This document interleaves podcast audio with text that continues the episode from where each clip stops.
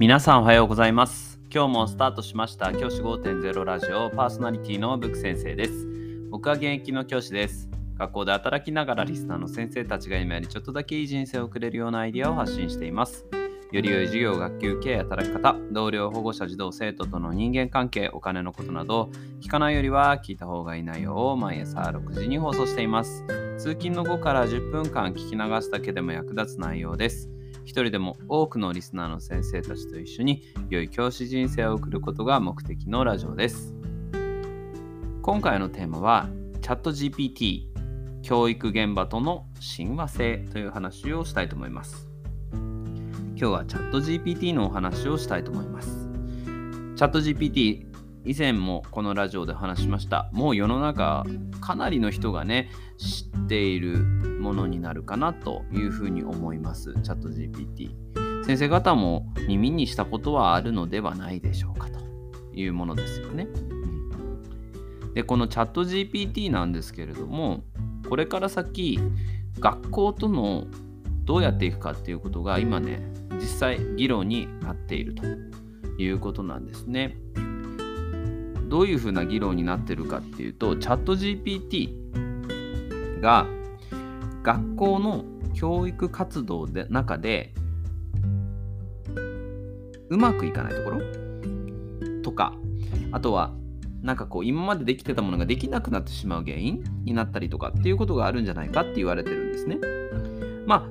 あ例えば一番最たる例は読書感想文とかだと思うんですね。読書感想文ってもうこれから先実は子供たちが考える必要なくなっちゃったんですよね。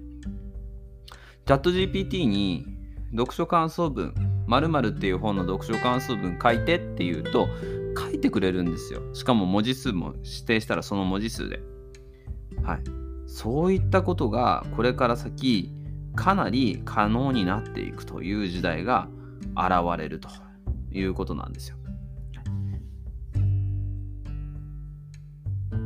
で、この中で実はチャット GPT の危険性みたいなことを議論している方も増えてきました。例えば、イタリアの国としてね、イタリアの当局が膨大な個人データの収集が個人情報の保護に関する法律に違反している可能性があるということで、一時的に使用を禁止するみたいな動きも国レベルで出てきています。日本もこの AI を使ったチャット GPT の活用についてまあ、学校っていうのはいろいろな情報を持ってるわけですからその情報を使うことは可能なのかということで議論になっているということなんですよね。うん、結構この問題って根深いなというふうに思っています僕の中では。やっぱりいろんな問題がこのチャット GPT を使うことによって出てきたなっていうふうに思っています。でこのチャット GPT の問題っていろいろあるんだけどもいろんな問題があるんだけどもやはり学校としてはこのチャット GPT をうまく活用する方法を考えていくことってすごく大事なんじゃないかなっていうふうに思ってで実際文科省の方もこれについてコメントしていて報道なんかだとテレビの報道とかだと文科省がね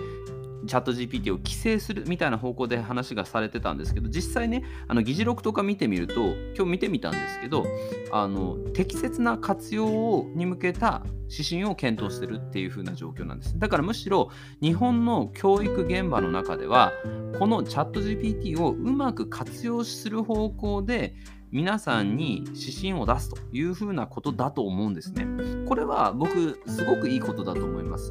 やはり日本っていう国の文化としてやはりいろんなものを取り入れながらうまく取り入れながらそれを活用して、え、伸びてきた国だと思うんですね。0から1を作るのは苦手だけれども1から100を作るのは得意な